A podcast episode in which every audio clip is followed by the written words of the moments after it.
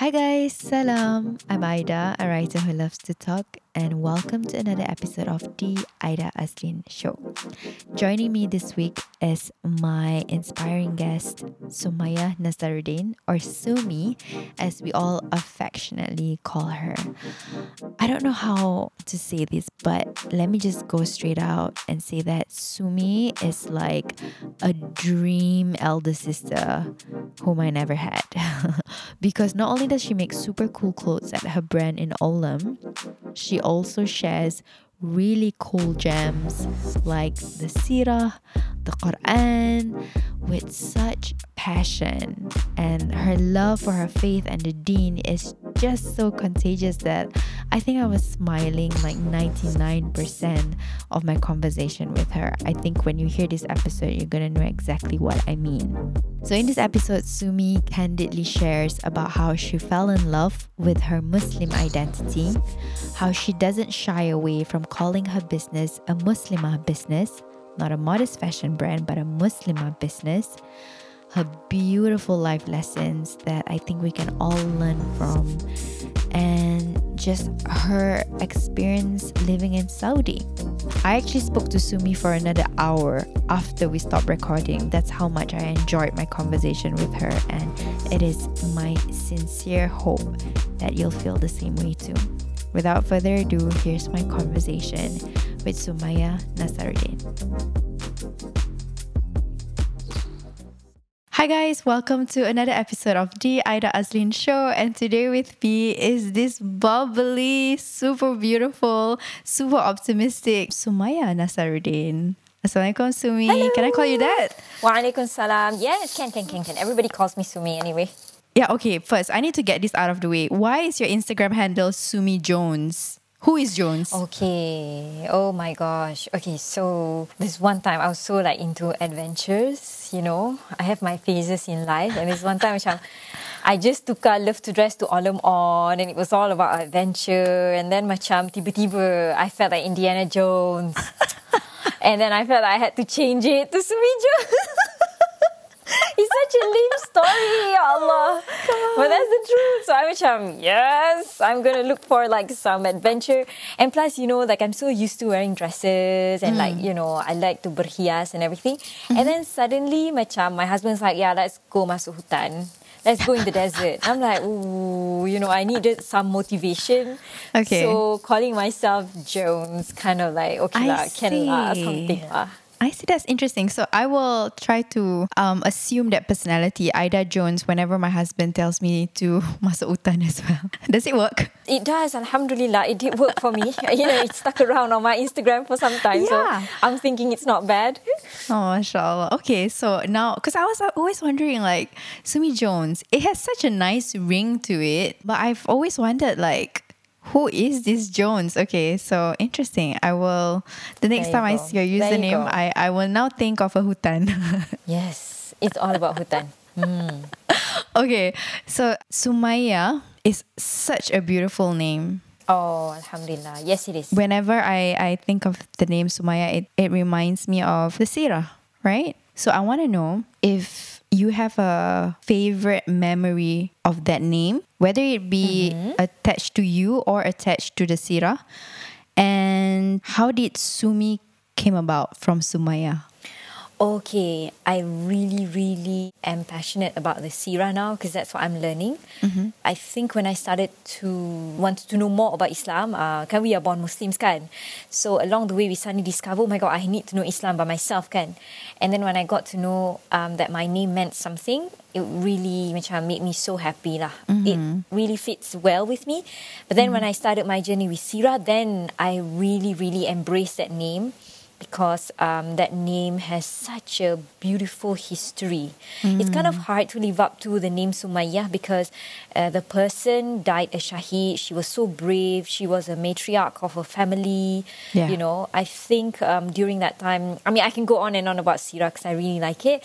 She was such a brave woman, and I am very happy that my mom gave me that name. lah. MashaAllah. Yeah, she was the first martyr of Islam, right? Yep, she Yeah. was. MashaAllah. When you first understood the story behind your name, what changed for you? Did something change for you? Like, Did it give you an added inspiration? For sure, because I don't know why, but when I learned the Sirah, I feel like I'm proud to be a Muslim. I have a sense of pride um, that I am a Muslim, just because I feel tak tahulah maybe in our times, the times that we are living, being a Muslim, I don't know, people kind of like want to shy away from it. Mm-hmm. But then I feel like this is the best part of who I am. Uh, after I did Sirah, then I realized Islam is the best part of who I am. And I belong in this one group of people that is so amazing. They're like giants among us. And I can be part of them if I choose to follow the Sunnah. So we've got the Quran and the Sunnah, and following the Sirah punya journey is like I feel I'm part of that that group of people. Uh, Yeah. I can be part of all these amazing people. So that's when I have this sense of pride to be a Muslim. Even in the fashion industry, sometimes people want to shy away and say, "Oh, I'm doing modest fashion." I'm like, "No, no, I'm a Muslimah. I'm a Muslimah." people want to like shy away from that. Like they don't want to be identified as Muslimah or something. They take it as an insult if people call you like a Muslimah company. But I, I love it. You embrace like that's it. my identity. I mm. love it. Like call me a Muslimah. That's me. Uh, mm. One hundred percent. I, I would love to be part of that group lah. After doing Sirah because of that name. Alhamdulillah. Mm. MashaAllah. Okay. Two things. You can't see it, but I can see Sumi, and she is literally like glowing when she speaks about the Sirah Oh, and Sirah. how she was like literally beaming. She's like, I'm proud of it. This is my favorite part of my identity. I think that is something that I've yeah. never heard someone say. The favorite part of me is that I'm Muslim. I just thought that's beautiful. Like I need a second to just digest this, you know, because it's something that as a born Muslim, it's so embedded in you. So you don't even think that it could mm. be a favorite mm. part. Like if someone were to ask me what's my favorite part about myself, that that wouldn't be my, my answer. But I feel like it should be my answer and it could be my answer if I take it upon myself to, like you, fall in love with the Sirah, to get to know and mm. understand about our history and how Rasulullah SAW and his Sahabas and his companions have done so much just for us to practice this beautiful religion today with ease, right? Yes, yes. That's so beautiful. What's nice about like my name is that the people who have my name in the group that I would like to belong to, they're not perfect. They're not perfect. You know, that's the nice bit about stories. Uh, we learn about Rasulullah sallallahu alaihi wasallam, which is the most perfect human being. But then the other bits and bobs, the people who actually belong in that group, they're not perfect. Like they love dunya, but they love Allah more. You see, uh, that is something that I feel like it's inspiring. Uh, About being a Muslim, it's like we're always in tengah-tengah Balance. it's not like we reject this dunya. You know, it's like we love this dunya. We love beautification. We love all this. Yet we love Allah subhanahu wa ta'ala more. So it's important to be to try our best to be obedient to Allah. Because that love is more than the love of dunya. Ah, Macam tu. So I think that is the best part about being macam Muslim is that we learn the sirah. It's about real people and Yeah. they struggle. I think that's the thing that there's a disconnect. When you learn about the Sirah, you feel like, oh, these are just figures of the past. There's like this detachment, but that is a wrong Yes. angle or wrong lens to look at it. These are people who have lived. Yeah. These are people who have Yeah. emotions, who have tears, Yes. who worry like us, who smile and laugh and cry like us, and who feel pain Yeah. and happiness just like us, right? Yes. And they sin just like us. Exactly. They sin too. they make mistakes too, and it's so amazing how Yeah. after one mistake and another, they just keep on trying. And then, oh, I've got so many stories. But okay, wait, we'll go there. MashaAllah. Maybe reunite with them in the highest level of Jannah, inshallah. I mean, I mean. Okay, this is what's supposed to happen in an interview. I was supposed to ask you to introduce yourself first, but we straight away Oh. jump to the Sirah. I'm sorry. no, no, it's my sorry, fault. It's my fault. For those people who don't know you, Sumi, can you just introduce yourself? okay. Uh, Assalamualaikum, everybody. My name is Sumaya, but um, you can call me Sumi because this is something that my family calls me. Actually, Sumi is an intimate name that my family calls me. Started from my um, sister Asma. I think you, most of you guys know her. You've interviewed her before. Uh, I am a sister. I'm a daughter. I am a wife, and then obviously I've got a job. I make clothes for Muslimah. I think that's it. Just to add, she makes beautiful clothes for Muslimas. You need to say your Oh, brand. You Come so on. Much. So um, my brand is called Olloum, and uh, it's based in Malaysia. Um, yeah, and I'm and I love I love to berhias. So I think I have the perfect job. Perfect job. You do have a really, really awesome job, mashallah. Okay, and we'll get to Olloum in a bit, but you have a very, very interesting background because you were actually given um, the scholarship to study Islamic studies, right, in Scotland. Yes, correct. Okay, but then somewhere along the line, you founded a fashion brand. Yes, yes. So I want to know, like, how did that happen? Like, take us through that part of your life. Allah subhanahu wa ta'ala is the best planner because um, biasalah, who, who among us does not like, I mean, if we're a woman, it, it comes naturally, right, for us to, you know, want to be interested in fashion and all that. But I also have an interest in Quran and all that, you know, that kind of like keeps me at bay, I think. Yeah, keeps you grounded. If not, I don't know what's gonna happen to me. Oh my god! So um, I kind of like whenever I pursue something, Alhamdulillah, Allah always um, opened a way for me to pursue them both together. So when I discovered about this scholarship, this Al Maktoum scholarship, it was about like people who wanted, who were interested to study Islam or Muslims uh, in Scotland, and I I jumped on it. I I was like yes, you know, because it's not just I can attend a school that could um, teach me a little bit about Quranic uh, lessons, but also I could make a study on Muslim fashion blogging, which I did, you know, and my supervisors completely macam supported me. They were 100% say, yes, study Muslims and how fashion relate to as part of our identity as Muslims. And yeah, they were so supportive. So Alhamdulillah, Allah subhanahu wa ta'ala opened that path for me. So after I finished my masters, which was a year, and I did research on mus- um, fashion blogging among Muslim women, then I had the opportunity to start my company, which is to make uh, fashionable clothes for Muslim women. Again, you know, it's like that combination. Yeah. Yeah. It just like fell into place. Yes, subhanallah, it did. How did your experience in Scotland? Um, because I don't think there's a lot of Muslims in Scotland, no? No, I don't think there's a lot of Muslims in Scotland. Definitely not. Was that the first time you were overseas? No, but you were in Australia, can? So it was a different experience for me uh, when I was wearing the scarf um, in uh, Scotland because when I was in Australia, I was not wearing the scarf. When I was in UK, um, when I did my first degree, my law degree, I wasn't wearing the scarf. So um, yeah, it was a completely different experience when I was in Scotland. Did it make you grow closer to Allah? Because I always feel like when you wear the hijab in a foreign environment, although people may think it's challenging, it's actually mm-hmm.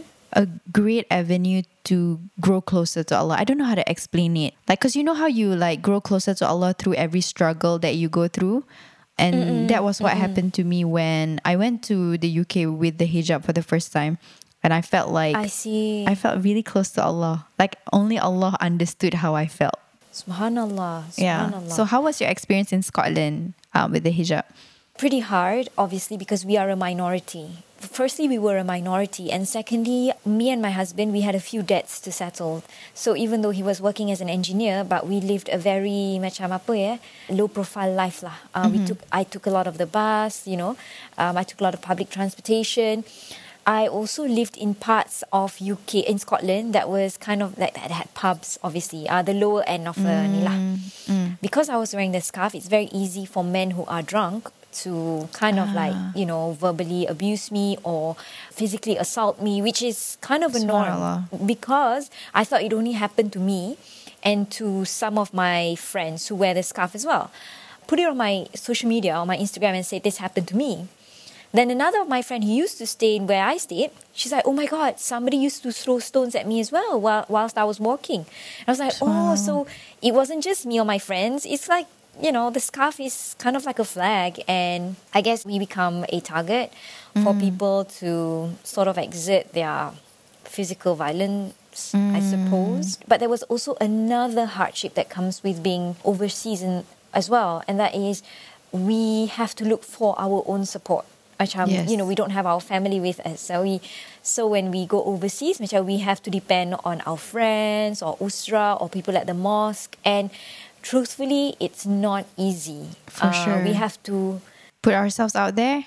Yes, put ourselves out there, put a lot of effort in in having really good relationships with people because even though uh, subhanallah they are muslims and we connect in terms of spirituality but in terms of culture it's a whole completely different story. For sure, yeah. you know how do we connect with a person who's algerian uh, nigerian or you know and there's reverts. Oh there's like wow you know lots of like jumbled up communities yes Yeah. at the mosque and alhamdulillah it's a blessing but it is also a challenge, so i. Mm. feel like these two things make it quite tough kan?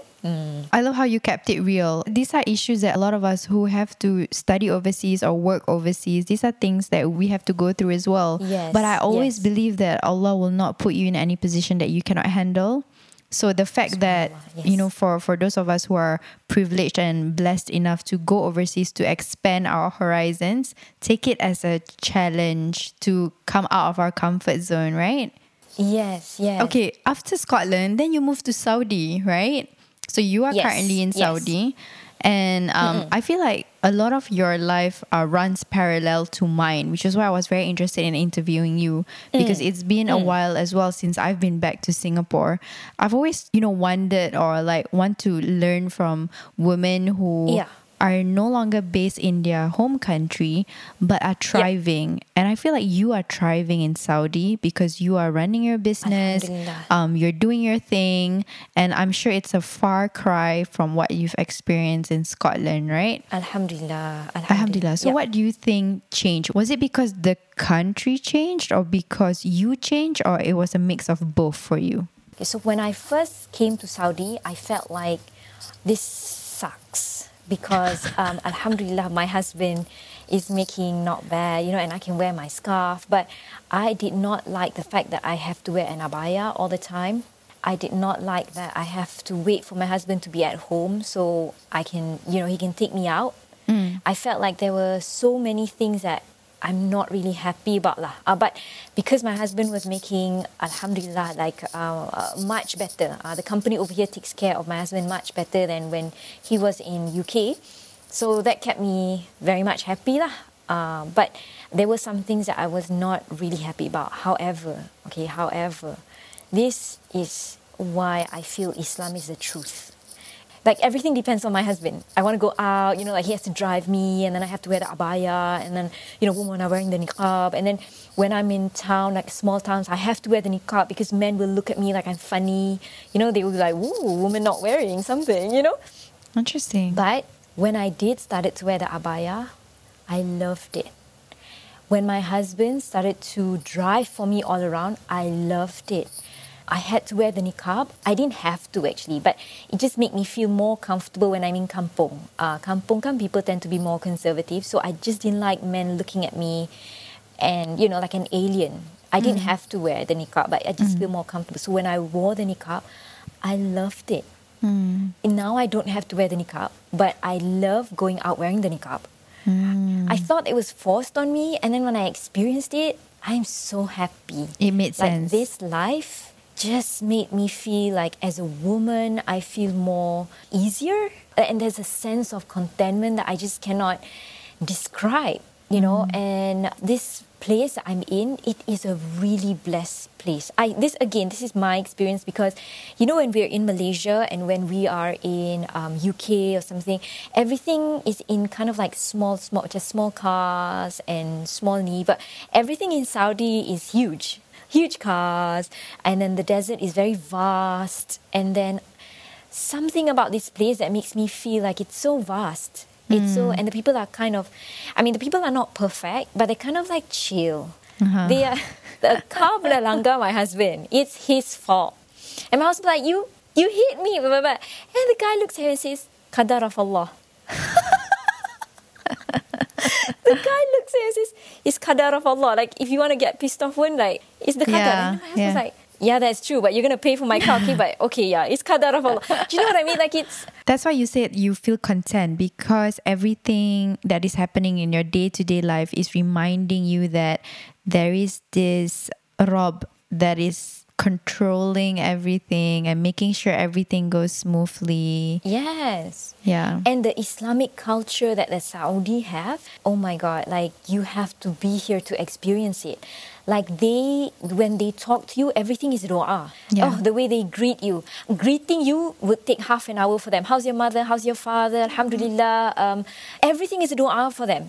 This place is just not normal. And to me, uh, because I've lived in all places and this place is a bless I have no idea how to describe it. It's not perfect because this is still dunya, but of all the places that I have ever lived, uh, the culture, the people, um, subhanallah, and the fact that my husband is being been taken care of quite well from his company, I think I've hit jackpot in life. MashaAllah. Alhamdulillah.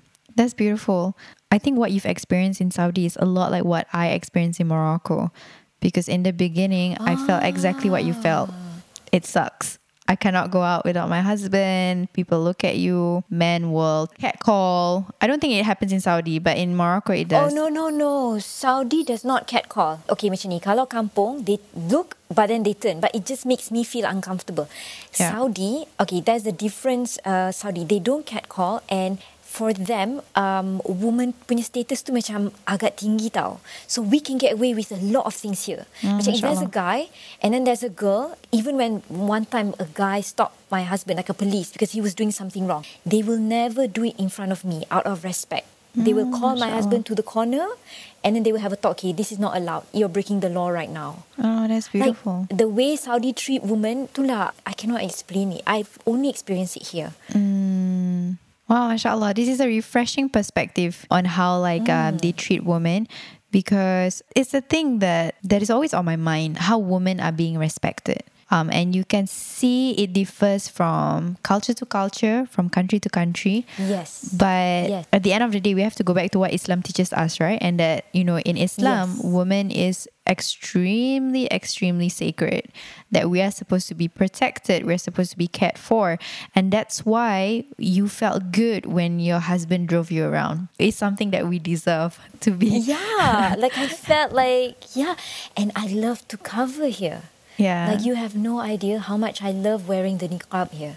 Mm. I feel like I'm so dignified. I have no way to explain about the niqab. So would would you say to me that depending on where you are, it changes a little bit because you don't you don't wear the niqab in Malaysia when you go back, right? No, I don't. No, I don't. Um, but niqab is not um, wajib for women. Uh, Yeah. there are scholars that say it is compulsory, wajib, but I take the opinion that it's not. But our mothers used to wear it, and they Yes. are the um, pinnacle of what it means to be a Muslim woman. They are Yeah. the highest example, the best. Yeah. I think at one point, Aida, I might start wearing it no matter Oh, where I am because because I feel so protected wearing it. There's no way to express um, the kind of feeling that I get. It's just that when I'm in Malaysia, I just don't like it because I don't like people judging me for it. Uh, people look at me funny. And this one time, like I wore the niqab just by chatting at my mom's like, and then she looked at me and she's like, why are you wearing the niqab? Like it's so alien to our culture. Yeah. You get me? Like if Yeah. you wear the niqab, it means you are so pious. But it has nothing to do with piety for me. Mm. It's such a nice feeling. It's so nice as a woman to wear the niqab and not have men look at me. I don't know why. Macam tu, it's so nice for a man not to look at me. you know? Inshallah, may Allah ease your journey towards wearing it if it's the best for you. And may Allah send you um, strength and patience and courage, just like your name, for you to wear, inshallah. Ameen. Ameen. Ameen. Ya Rabbal Alameen. I love it. I love hmm. it. Okay, so I have another question that I want to ask you. I want to talk about Olloum now. So you launched Love to Dress, right? Mm-hmm. And then it went mm-hmm. through a huge rebranding, a huge redirection to Olloum.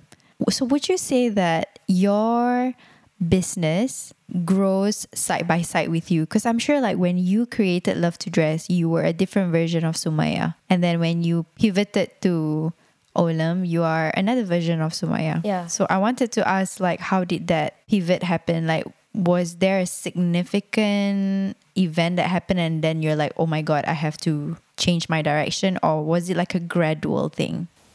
Okay, um, I think I want to reveal to you something that is very personal and very difficult, but I hope the people that hear this, it's going to be my first time actually. Um, Really? Saying it in public. Yes, I think um, um, I'm inspired by this person called Kaab in the Sirah when he revealed something wrong that he did because it made people learn from it. Um, Because we're supposed to cover our flaws, right? But I feel like this is important for people who are on the journey as well for entrepreneurship or whatever success that they want. Okay.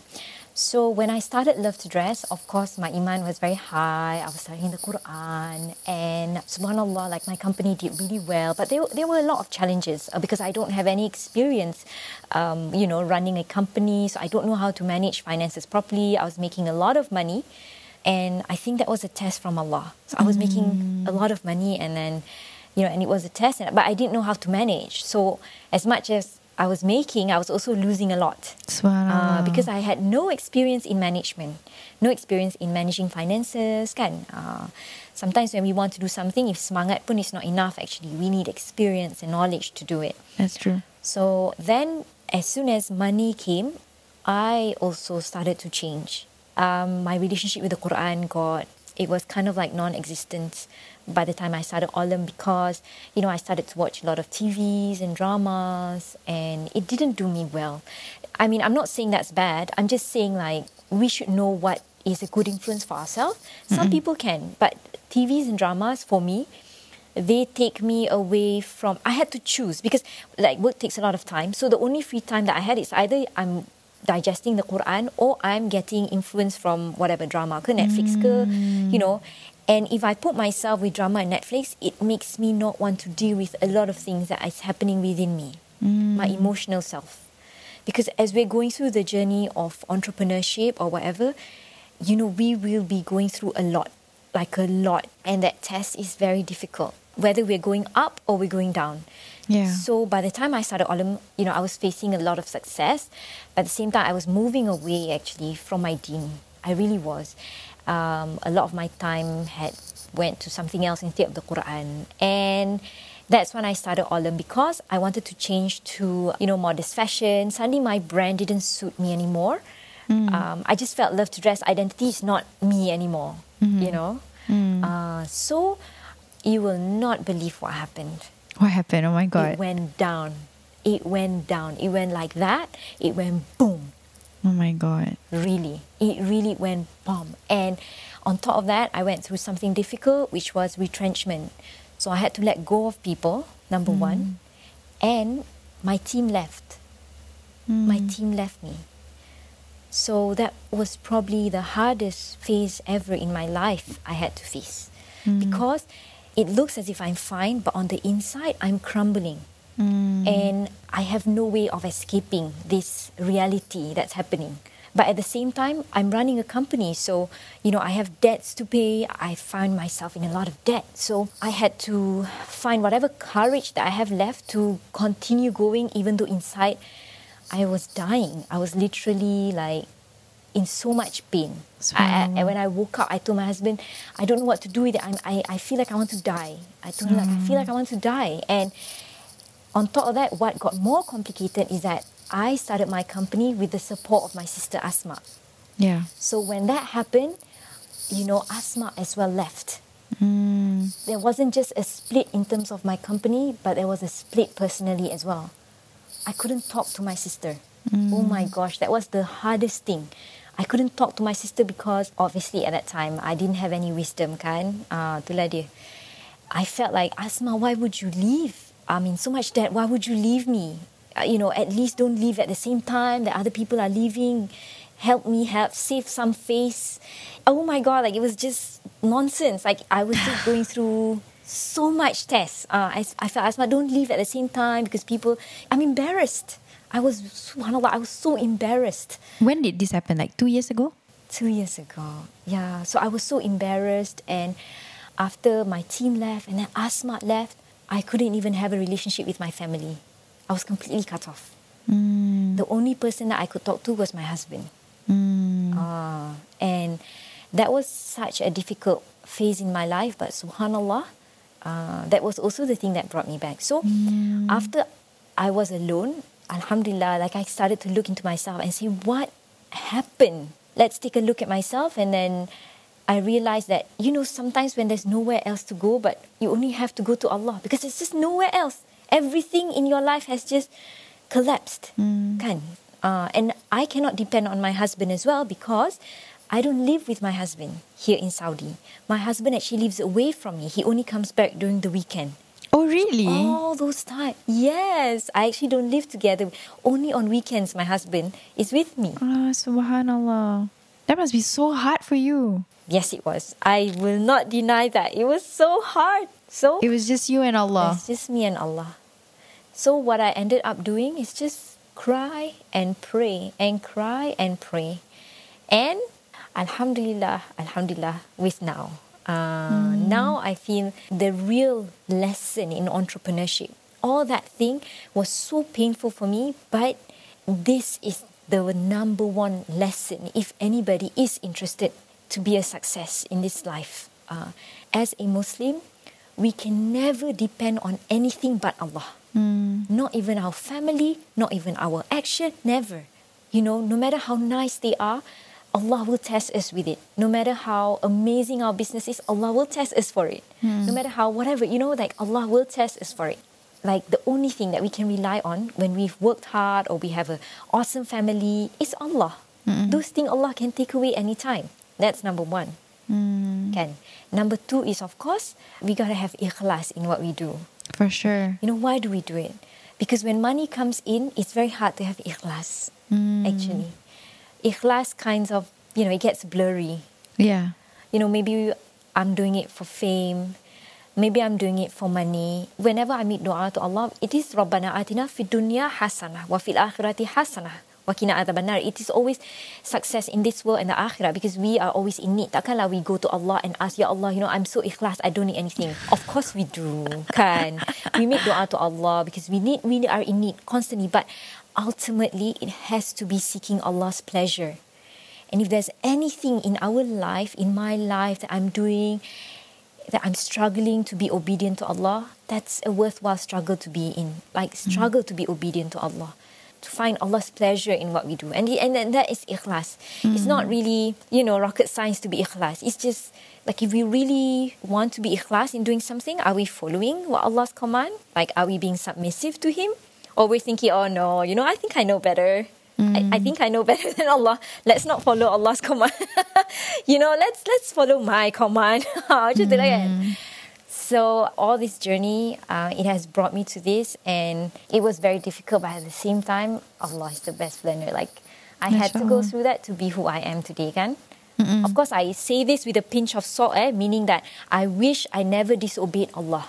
I'm gonna say that, okay? I wished that part. I am so much. Um, I wish I didn't do it, but I did. There were times where I was disobedient to Allah, but it was part of my journey. Uh, Alhamdulillah. It's just giving me goosebumps, that story, because when you look at Olloum and you look at the Instagram and you look at the beautiful collection, never would have thought that you were struggling so much. You know, and then just knowing the story behind it, it's my level of respect towards you is just like skyrocketed because um, nobody knows exactly. Like, we all just see the finished product, the consumers just see what's done, what's ready, um, but they don't see the crying, the sleepless nights, the oh my god, will anyone buy this? Like, oh my god, my relationship within my own self, within my family, with Allah. These are all things that are happening concurrently as you are trying to launch a collection. And we forget, we forget that there is actually a, a human being behind a brand we just disconnect. We just see like the product. We don't see the the people behind it. So thank you so much for sharing that part of the story. And i can say like following your brand and i'm a huge fan because like your aesthetics and your line and your design they're also beautifully crafted. Your last Eid collection like you can tell that there is a huge presence of faith in the collection. Alhamdulillah, you overcame that part of your life, and um, I can't wait to see more more creations from you, inshallah, Sumi. Alhamdulillah, Alhamdulillah, Alhamdulillah. yeah. But you know, like as I'm telling you this, like we are privileged to be Muslim because we have a way to deal with this pain that we go through in life. We are privileged uh, in that way. Like when we go through pain, there is a way for us to deal with it properly. I think. You know, we can deal with our emotions and stuff like that. But it was hard before initially too. It was hard because I didn't have anybody to go to. But because of that, it brought me back to Allah kan. That was why it was hard. Because all those tough moments, I still am going through it now. Ah, as an entrepreneur, I still have the same uh, struggle. But oh, subhanallah, now when we have Islam, katakanlah we get upset. You know, why would I want to go and tell anybody when I can tell Allah? I can go to Allah first because He can help me. If I go to other people, the best that they can do is listen. And sometimes I fight with them because I find them not a good listener. You know what I mean? Like, oh my God. But when we talk to Allah instantaneously, we can deal with that emotion. We don't have to keep something bottled up. Yeah, that's true. And then that sense of relief when we feel like, Ya Allah, I am in no control in my life. Can you just sort out my life? And I'm just going to be happy with whatever that's going to come my way, inshallah. We feel so much better. Yeah. Sometimes instantaneously we see the result of that problem being, you know, sorted. Yeah. And sometimes it comes a bit later, but we can deal with it so much better. So Correct. I think that I still have the same problems, just like everybody else, you know. but you're better equipped. Yeah, we are, we have so much better way to cope with, you know, especially salat lah. When you were telling your story, you mentioned about like how you were away from the Quran for a little bit. Um, and I I actually wanted to talk to you about your relationship with the Quran. Obviously, it's a huge part of your life, but I wanted to ask you, like, considering how you run your own business, and I'm sure you're a very busy woman, how do you maintain consistency in building your relationship with the Quran? And I think this is, you know, um, very useful for other women out there who have a lot of things to juggle on their plate, but who would like to have a firm relationship with the Quran. What would be your tip? Number one, I think we got to choose our priority in life. What's our priority? Uh, I had to let go of something to let in something. Correct. Like if I didn't let go of my addiction with dramas, I couldn't be close to the Quran. I'm, and this is the truth. Uh, I had to forego something to isikan with something else. So that's number one. Like I had to make a choice, which is something more important to me. Mm. And then number two is, of course, friends. The kind of people that I surround myself with. It's so important to have a group of halaqah wherever I am because they kind of like become my anchor. Yeah. Uh, macam when I look at them and there's somebody much better than me, I feel like look at what she can do that. You can do it as well. You know, like you, we have to have a, uh, uh, surround ourselves. I think it has to be a conscious decision to surround ourselves with people who want to get closer to the Deen. Uh, Mm, that's true. we as human we do the best to kind of like show Allah this is the first step that I'm taking and I'm making some effort. The number three is of course dua. I feel like ultimately if I've made an effort then I ask Allah like help me because I'm struggling kan. Uh, just like everybody else kita semua struggling. So I feel like memang my doa is my my MO. my. Ah, this is my secret MO ah, macam tu kan. Ultimately this is my it's kind of like my weapon lah. Uh, Yeah. It's like we can't depend on anything else. Yeah, you know, so we gotta ask Allah for help lah. Please make me uh, firm, especially firm in uh, whatever that I've gone through. Makes me, even though sekarang ni, let's say we are close to the Quran. Oh, doesn't mean tomorrow we will be. Yeah, that is so true, right? I oh no way. There's no guarantee. We always have to be on the apa ya macam On the toes. uh, always on our toes. We're always Yeah. walking on thin ice. I'm always walking on thin ice. Yeah. I feel like tomorrow I don't know what's gonna happen. So better doa and just cakap, you know, keep me firm in my faith. Keep me firm because that's so difficult. Mm. Only Allah can do that for us, I think. MashaAllah. That's really great tip. Like very realistic, doable, but also very comprehensive. Like you covered all fronts. So number one is it's a logical tip. Like you gotta choose. If you want to have the Quran close to you, you need to sacrifice things that are stopping you from being with the Quran, right? Number two, it's a very like um, environmental kind of like advice, which is having good companions and having good friends. That is so, so important because when you're with them, they're a reminder that you can do better, you can get closer to Allah even more. And then obviously, we cannot forget dua. Like you said, it is the weapon Yeah. of the believer. So I love all the tips. Thank you so much, Sumi. We'll try to like put that into practice, inshallah. So we've been recording for a while, and I want to ask you, rapid fire questions, okay? So don't think too much about it. Okay, Bismillah. What have you been happy about lately? My husband. Oh, what have you been excited about lately? Olloum. What have you been grateful about lately? Islam. What have you been afraid of lately? Going back to not being close to Allah. Mm. What have you been embarrassed about lately? Not praying on time. Ya Allah. Ya Allah. It's so like annoying. Oh, because yeah. Macam tu lah. Mm. Got it. Okay, I love those answers. MashaAllah. I do want to like end the episode with two more questions, inshallah. Okay. The first one is if you have a chance to speak to the whole world for one minute, what would you say? La ilaha illallah. Muhammad Rasulullah. Try Islam. You're going to love it.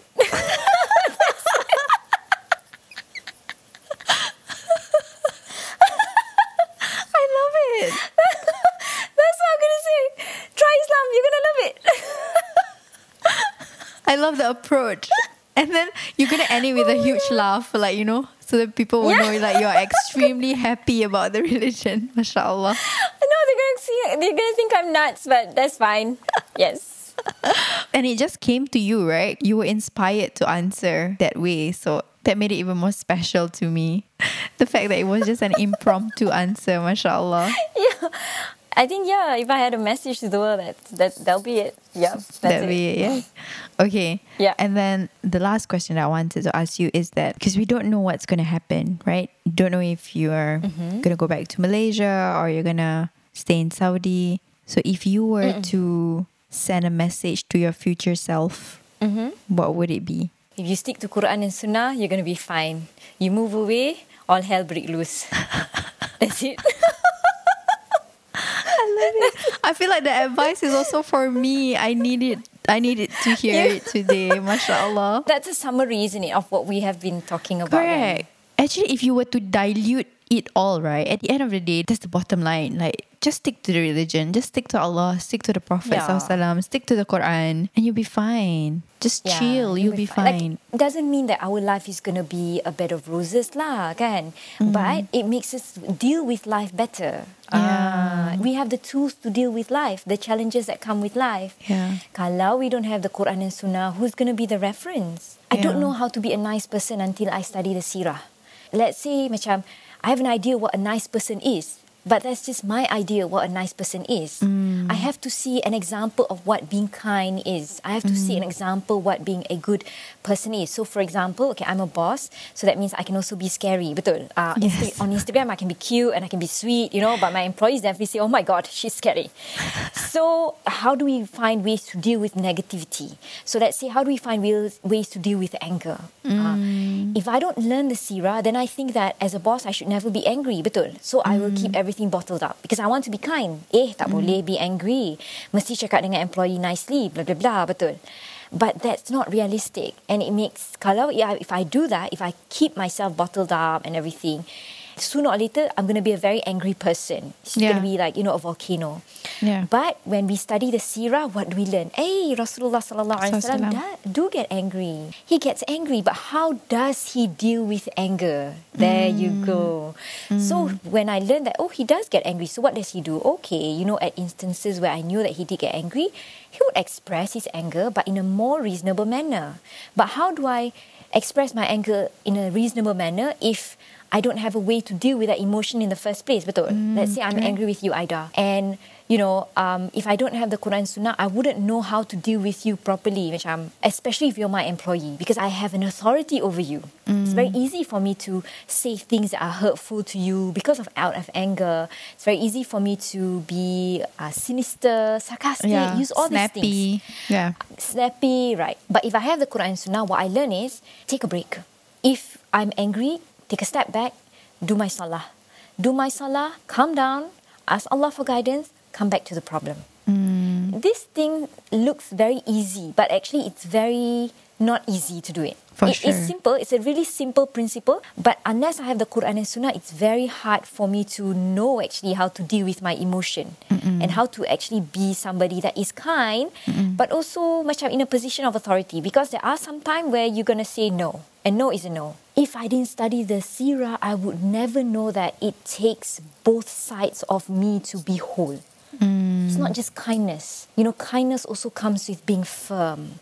Um, you know, are all these things that perfect us as a human being. Correct. Yeah. This is the reason why it's important to stick to the Quran and Sunnah. When I mean Sunnah, of course, is to, how can we not learn the seerah if we want to follow the Sunnah of Rasulullah? Sallallahu Alaihi Wasallam, isn't it? Because I always did have the Quran, but I never had the seerah part, the Sunnah. Hmm. But when I learned the seerah, put things in perspective, oh, I become more chill.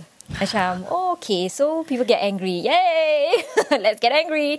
It's just that I find a better way to deal with it. Uh, I don't get angry, macam just, you know, For say no something reason. bad to myself ke. Yeah, dah tak ada dah. But at the same time, I don't keep things bottled up. I can be constructive and I can't be I can be strong when I need to and I can learn to put my gut down when I when I need to. Ah, Dia bagi kita wisdom that nobody can ever give us. Nobody can give us that wisdom unless it comes from a prophet. So It is a mu'jizat actually. Uh, he, his life itself is a testimony of the truthfulness of Islam. That's beautiful. I feel like it's a kind of love that I recently just started tasting the sweetness of getting to know the Prophet sallallahu alaihi wasallam and getting to know the seerah. MashaAllah. Like you said, it it will change the perspective of your life and you somehow feel like there is this ally or a friend or a confidant that you can look up to but then also just knowing that 1400 years ago he sallallahu made dua for us. He sallallahu stayed up all night and cried for us. I just thought like oh my god this man who has never met me who had the entire world at his footstep but yet he chose to you know sacrifice so much for us. Yeah i think what sumi and i are trying to say to you guys listening out there if if you've never taken the opportunity or taken the time to fall in love with this man sallallahu alaihi wasallam please do yourself a favor. Like sumi said try learning about the sirah you will love it. Yeah inshallah. Maybe this would be a nice end to the podcast episode. If you could maybe share resources that people could go to or books that they could read or lectures they could listen yes. to what would be some that you can recommend Okay, so I think when it comes to the Sirah, the most extensive Sirah work that I've ever encountered would be in English, uh, would be from uh, Yasir Qadi. It's online, it's on YouTube. There's a 104 videos. mashallah Uh, and every video is one hour, but oh wow I don't listen to it like it's an academic something. I listen to it when I'm cooking, you know, when Yeah. we're doing something. yeah And oh my god, like you're gonna be surprised how many times like he's Rasul is a scholar, right? So he's Yeah. gonna say like, oh, it doesn't mean anything, but you're crying. Yeah, he's gonna okay, you know, this is what the Sahaba went through, and then we're like, oh my god, oh my god, oh my god, you know, like uh, macam do? At the other end, we're cooking, and we're like, oh my god, like, uh, macam tu, that we get so emo, you know, listening to how they struggle with their uh, what their jihad was like. mm, Uh, of course, we will never ever understand completely because they're on another level. But on our part, we can relate to the tiny, tiny little things that we go through compared to them. We can relate. Uh, Got it. Okay. So Yasir Qadi would be yeah. So, guys, no reason to not start because it's on YouTube. There are 104 videos to check out. So it's such an extensive um, resource.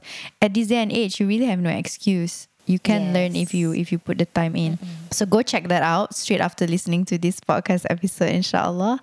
Um, and with that, thank you so much for listening in. Sumi, thank you so much for being my guest. I've learned so much from our conversation together. And I make dua for you. I pray that Allah only grant you success, grant you to be Ameen, closer to the Quran, and may Allah use you in ameen. His path to share more about the Deen, about the Quran. Amin, Amin. and I hope to see you one day in person. Yes. Oh my God. Asma has been trying to, you know, say, oh my God, you have to meet Aida, you have to meet Aida. You know, I'm like, okay, okay, Asma, I will, I will, inshallah. Inshallah. Oh, mashallah. She speaks so highly of you. Uh, thank you so much, Aida, for this wonderful interview. I've been meaning to want to kind of like tell actually what was my journey, but I never found the right time. And Oh. subhanallah, I've never revealed actually um, the things I've revealed to you, to anybody, um, except for my husband. Oh yeah, I'm husband number two. Yay! I'm so happy to reveal it to you. I feel like Allah subhanahu wa ta'ala has uh, susun my life that you're going to be the person that I can talk to. MashaAllah. I'm happy to be that person. Yeah, and I think we're gonna um, have more private conversation after I stop recording this audio because I have more questions to ask. Yes, I have questions to ask you. Okay, I want to have an interview with you. So bye listeners. Bye bye. I'm gonna be talking to Sumi now. Alright, Assalamualaikum guys. We'll see you on the next one, inshallah. Waalaikumsalam warahmatullahi wabarakatuh. Eh, assalamualaikum. Should I say assalamualaikum? Thank you so much for listening in to the episode. I hope you've enjoyed it and have taken away a new idea, have gotten a new perspective, or some gems of wisdom, inshallah. If you'd like to hear more from me, I also write my Tuesday love letters, and I'd love for you to join us. To subscribe for free, just head on over to aidaazlin.com, enter your email address, and that's it. The following Tuesday, inshallah, you'll receive a love letter sent straight to your inbox. And with that, I'll see you in the next episode, inshallah. Till then, please do take care. Bye. Thank